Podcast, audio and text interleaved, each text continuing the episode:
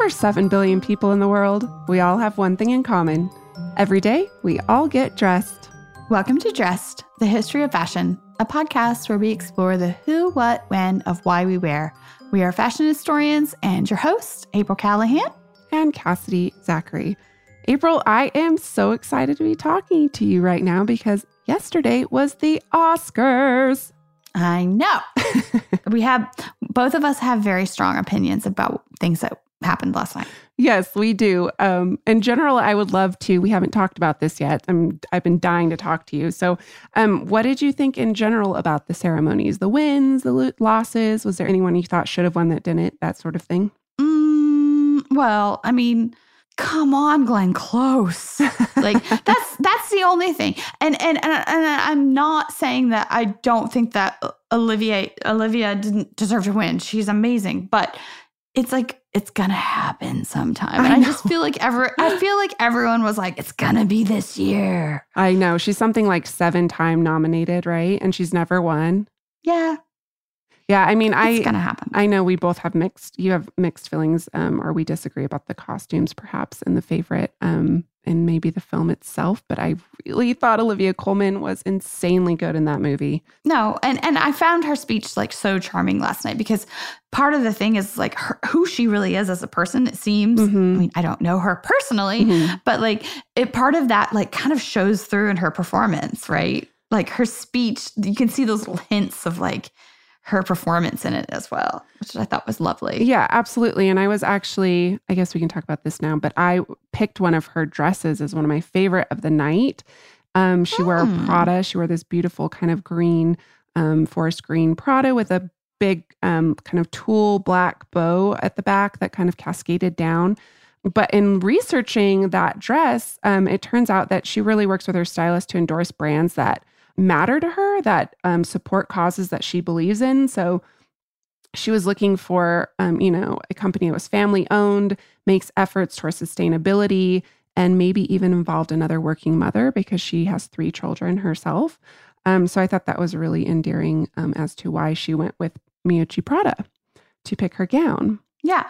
And and they were not actually she was not the only person kind of like turning her eye to sustainability because um, we were really hoping to do a whole episode this week with this project that's happening in Hollywood called a red carpet green dress, but it did not work out for technical issues. Um, but I do want to mention the fact that this project, which is headed by Suzy Amis Cameron, is a project that's that is a design contest for sustainable and ethical designers. And then those winning designers get paired with an actor who is going to wear that design on the red carpet, whether it be a variety of different red carpets. But last night, um, actress Laura Harrier was wearing um, a gown by Louis Vuitton. Um, that was part of the red carpet oh, green dress cool. initiative. Yeah. And it was all um, um, ethically sourced um, silk and uh, beading, vintage beads as oh, well. Wow. So wow, that, that was I'll really to look interesting. immediately. Yeah. And then, kind of other highlights of the night, I was really excited to see how well Roma did, although I thought it should have won Best Picture. I haven't seen it yet, yeah, so I can't. It's comment. so good. I would, it's on Netflix, which is streaming. So it makes it really accessible to a lot of people. But just what a beautiful original film. Um, and then I was also super excited about the winner for Best Documentary Short Subject, which was Period End of Sentence. Mm-hmm. A period should end a sentence, not a woman's education, was what one of the winners said when she received her Oscar. Um, and the film is really about Indian women women fighting the stigma surrounding menstruation. Um, and so they begin manufacturing sanitary pads in India. And so I have not seen it, but now I am super excited to check that out. So I thought it was a really exciting, um, fun night. I actually didn't even mind that there wasn't a host. I didn't really notice. no, I, I was having a conversation with a friend of mine who is actually a very well known performer today. And we were talking about the fact that it seemed as if that it was actually quicker paced. Mm-hmm like uh, that there, there wasn't there wasn't any drags. Like i wasn't bored. Yeah i wasn't bored at any point. Exactly. And they didn't have to like cut people's speeches off and that sort of thing. So i i kind of enjoyed that surprisingly. Um but we are here probably dress listeners you guessed it to discuss fashion. And Yeah. um, I kind of thought we could start by talking about some of the most iconic past red carpet moments, which we did, one Mhm. of which we have already covered last season, Undressed. Um, any guesses, April, to what that might be? Iconic red carpet moments last season on Dressed. Yeah, we talked about Bjork's swan dress. Oh, yes. Laying I eggs on the red carpet of the 73rd Academy Awards. Mm-hmm. Yeah. and then another one of the most iconic outfits in Oscar history has to be Cher's black sequin Bob Mackie outfit and headdress that she wore to the 1986 Oscars. Well, speaking of 80s fashion, I mean, there there has actually been a really like healthy history of vintage fashion on the red carpet. And our show is of course about the history of fashion. I mean, Cass, I don't know if you know this, but one year Lauren Bacall wore a Fortuny Delphos gown to the Oscars. no, I did not know that. Wonderful. Yeah, it's amazing. Um, you know, people might be a little more familiar with the fact that um, in 2001, Julia Roberts wore a vintage 1992 Valentino gown to the Oscars. It was really beautiful. It was so simple. It was like this black sheath, and then it had like this this um, silver beading that came up right in between her breasts, and then like formed the décolletage of the rest of her dress. But I have a personal note that I would like to talk about because Winona Ryder um, in 2000 she wore a Pauline Trigère dress to the Oscars, and it was black satin. Uh, I'm sorry, it was black velvet lined with white satin. And you might know someone, Cass, that is the new curator in charge of Pauline Trigère's archive. I'm going to guess that it is this beautiful woman sitting opposite me. it's me. Is that a We new just addition? got it. I was going to say, is that a new Yeah. addition? That's exciting. Yeah, we just got it. It's not processed yet. It's not ready for anybody to come see, but we are actively working on it. So, That's very exciting news. So, yeah, I mean, the Oscar red carpet is kind of, I mean, it is the most highly anticipated event of the season. Although I guess the Met Gala is starting to probably rival that. Um, Mhm. But people really show up and turn on the TV to see what these stars are going to wear. And I thought that this year's Oscars um, did not disappoint. Um, I think, were, did you have some favorites, April? I have some favorites. But first, I already know who one of both of our favorites is going to be, and that's Billy Porter. Um, yes. Can we just stop and talk about Billy Porter and custom Christian Siriano? I mean, okay. So, uh, just to say a little bit, uh, not to say anything about Billy, but I want to just mention Christian for a second. Everybody knows him as being like, you know, on Project Runway and all this stuff. Mhm. But what a lot of people do not realize is that in the past few years, he's really become a fashion activist. Um, he, he's he's working with all these performers and and and just basically anyone who comes to him and says, I want to do this thing. I'm having a problem finding a, a designer who wants to work yeah, with like me. Leslie whether- Jones. Yeah, whether it be based on my size Mhm. or my gender or whatever, you know, these people are coming to him and he's like, "Okay, you guys want to play? Let's do it." And and and Billy uh, Porter's ensemble last night was just proof of that. Do you want to tell people what he Billy was wearing just in case somebody didn't watch the Oscars, Cass? I mean, he was kind of wearing like a crinoline ball gown jacket. It it was it was I think it was a separate gown. It was Uh-huh. black velvet with a massive supported skirt. Uh-huh. But then he was wearing something that we would kind of in contemporary terms call a tuxedo jacket. Mhm. It technically was not a tuxedo jacket because we've already done an episode on that. But it gives it gives that general appearance. Yeah, and I actually there's this incredible. I think he posted it on his Instagram. There's him um in the back of like a cart being driven, a golf cart being driven, you know, to a, I gue- I guess what would be the red carpet. And he wrote, he said, "Call me Cinderfella on the way to the Academy Ball to talk all things fashion." Um, and so you know he was just really enthusiastic and um, excited, and I think we all were to see, you know, this fashion forward outfit that he brought to the Oscars. And there was no one else dressed like him there. So he No. really stood out in a really wonderful, expressive way. Yeah, I mean, I mean, it's like the literal melding of menswear and womenswear. Period. That's what it was. And it was fabulous and perfectly executed. Who drew those lines, anyways? Well, a lot of people a long time ago. let's very get, long. Let's get rid ago. of those lines. Um, so that was, yeah, that was definitely one of the highlights for sure, um, if not the best highlight.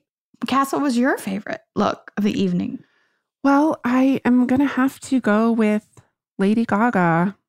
And I'm not even apologizing for it because I love her, as listeners of Dress know. And I just think I knew she was going to bring it. She always brings it. I mean, I think I think it was the Golden Globes where she wore that huge sweeping uh, periwinkle Valentino gown. Um, Mhm. I mean, she's just known for her fashion, and she did not disappoint. She was, of course, Oscar nominated for her role in A Star Is Born. She took home the Oscar for Best Original Song. Um, but I also think she takes the Oscar for Best Fashion History Red Carpet Moment because Oh. Lady Gaga channeled Audrey Hepburn and her portrayal of Holly Golightly in the 1961 classic Breakfast at Tiffany's. She wore this black strapless sculptural gown. It had these kind of padded, sculpted hips. It was designed by Sarah Burton for Alexander McQueen. She wears these over the elbow black satin gloves. And then she has a similar. Were they satin though, or were they leather? Were they leather?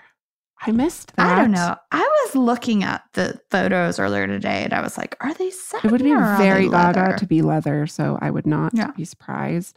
Um, and then she has her her hair updo styled in a similar way to Audrey. And if the reference wasn't already clear, the 128 carat Tiffany yellow diamond that Gaga was wearing around her neck really seals the comparison because Hepburn wore the stone in a different setting for promotional photos for breakfast at Tiffany's in 1961. And interesting that um, I did a little research. The stone, stone was first discovered in South Africa over 140 years ago by the Tiffany and Company founder himself, Charles Louis Tiffany. And the socialite Mary Whitehouse debuted the necklace at the Tiffany Ball in 1957 before Hepburn wore it in 1961. And I do believe, and correct me if I'm mistaken, that this means that this is the only the third time Gaga wearing it is an, only the third time that this has been worn in public. I believe so, or to a, like a an event of some kind. Mhm. I don't know if somebody's worn it privately, um, but uh, so it was this.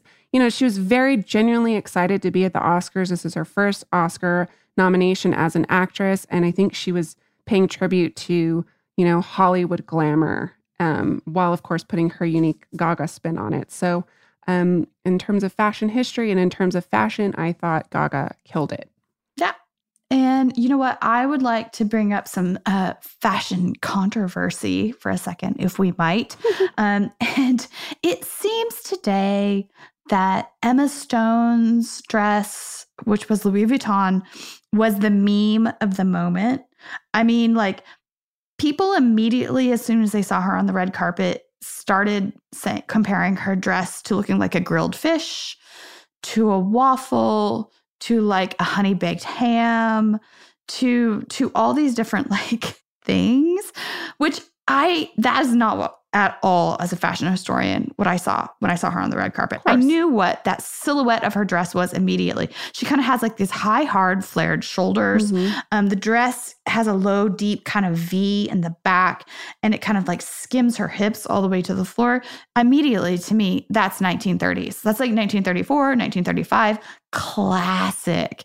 And the fact that I don't know, call me a giant nerd, but that's what I saw, and and like all these people on like social media just started like comparing the patterning of Mhm. her dress to something food like or they didn't understand it they didn't get it but but basically um, the pattern and the color of her dress is it's a diamond shaped pattern all over where the insides of the diamonds are kind of like this chocolate um, almost like honey chocolatey brown and the outsides are white but some people are like oh it's a brocade it's this that fabric's too heavy on her what they do not realize is that is entirely sequins Yeah, and probably hand applied. hand sewn sequins that are creating that pattern.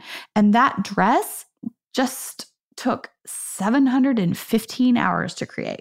Yeah. So, you know, it's it's like this thing that like sometimes when you know the work that goes into something Mm-hmm.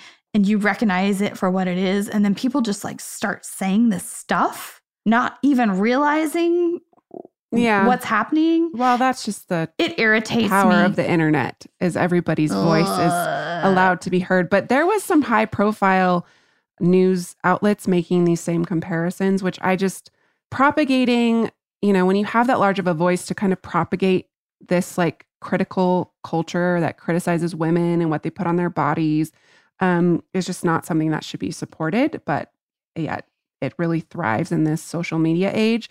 Something similar happened with uh, Kacey Musgraves. Her dress, she wore this incredible, I think it haute couture Giambattista Valli organza gown, which was, you know, it's it's larger than life. Yes, it's not a silhouette or something that we are typically seeing today.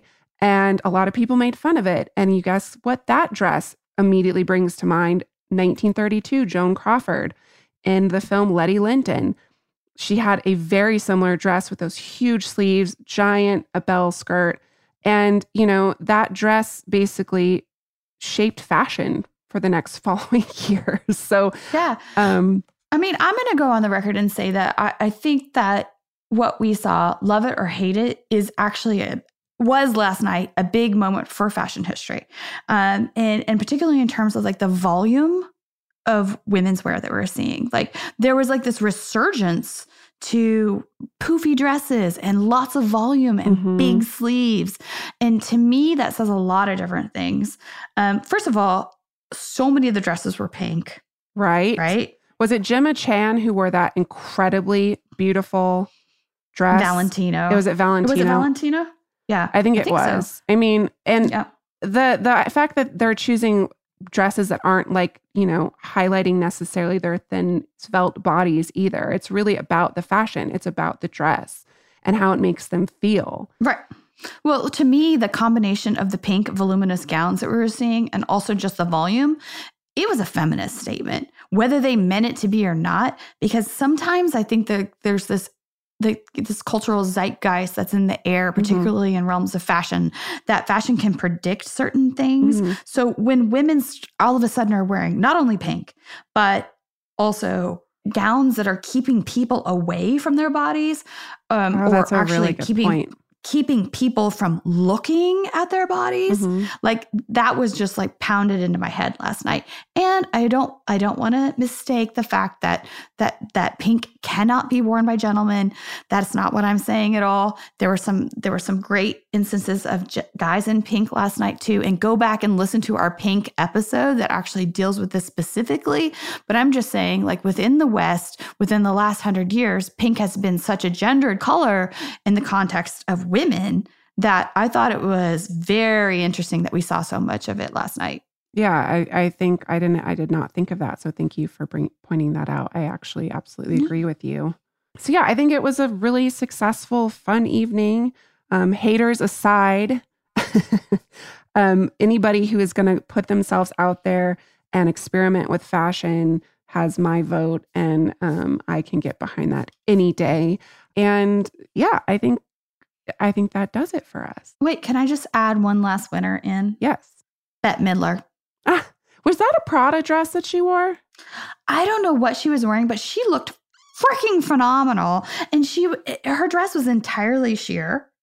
And she's Yeah. 73 years old. Yeah. And she looked freaking amazing. Yeah, when she came out, that's that was my um yeah, my my first thought too. Although I wondered, I said, is she wearing a Prada dress to my husband? Um, but I'm Googling it now immediately to see if we can find out who made it. Also, Glenn Close was amazing as well. I think her talk Oh, about yeah. hand sequined, I think she had like millions of hand beads on that it was dress. four four million gold bugle beads. Whoa. So, a lot of artistry, a lot of craftsmanship, a lot of heart goes into these, you know, these outfits that these people are putting on their bodies. And we should appreciate that, which we do. Mhm. Yeah. And we don't t- tend to con- talk about contemporary fashion on dress, but in these moments, like these occasions, especially when we see vintage inspired looks being worn on the red carpet, we will definitely delve into this. So, And in closing, I would just like to give a shout out to Ruth Carter, who won Best Costume Design for Black Panther. Yes. I already I already knew she was gonna win. I think I knew she was gonna win as soon as I saw the movie. Yeah, I I did too. It was incredible, and it was really cool um, to see her up there, uh, and to see that film get so many accolades last night. So yeah, I think that does it for us, dress listeners. That is our um, red carpet Oscar edition for the year. And if you would like to pose your own question for us to answer for you on Fashion History Mystery, please either email us at dressed at iheartmedia.com or you can also direct message us on Instagram at dressed underscore podcast. Thank you so much for listening. Be sure and tune in Tuesday for our next full length episode. Bye.